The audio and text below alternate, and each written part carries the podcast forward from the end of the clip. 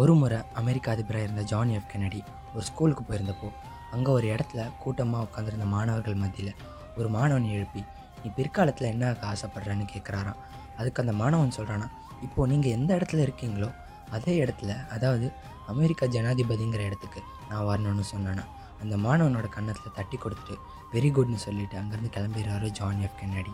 ஆனால் அந்த மாணவன் என்ன சொன்னானோ அதே நிகழ்த்தி காட்டுறான். ஆமாங்க பிற்காலத்தில் அந்த மாணவன் அமெரிக்காவோட அதிபராக ஆனான். அந்த மாணவன் யார் தெரியுமா? பில் கிளின்டன் இதே மாதிரி தாங்க நம்ம நமக்கு என்ன வேணும்னு சொல்லி என்ன ஆகணும்னு சொல்லி ஒரு தெளிவான முடிவு எடுத்தோம்னா மட்டும்தான் அந்த இலக்கை நோக்கி செல்ல முடியும் அதை அடைய முடியும். இங்கே நம்மளை நிறைய பேர்கிட்ட போய் கேட்டால் நீங்கள் என்ன ஆகணும்னு கேட்குறப்போ ஏதோ ஒன்று ஆகணும்னு சொல்கிறோம் உனக்கு என்ன வேணும்னு கேட்டால் ஏதோ ஒன்று கிடைச்சா போதுன்னு சொல்கிறோம் இந்த மாதிரி குழப்பமான பதிலை வச்சுருக்கவங்க தெளிவான ஒரு வெற்றியை எப்பவுமே பெற முடியாது. முதல்ல உங்களோட இலக்கு என்னென்னு நிர்ணயம் செய்யுங்க. வாழ்க்கையில் வெற்றி நிச்சயம். ஸ்டேடியம் டருங்க குட்டி பெண் ரீடெல்லாம் இன்னும் இது போல ஆடியோஸ் வந்துட்டுருக்கு டடம்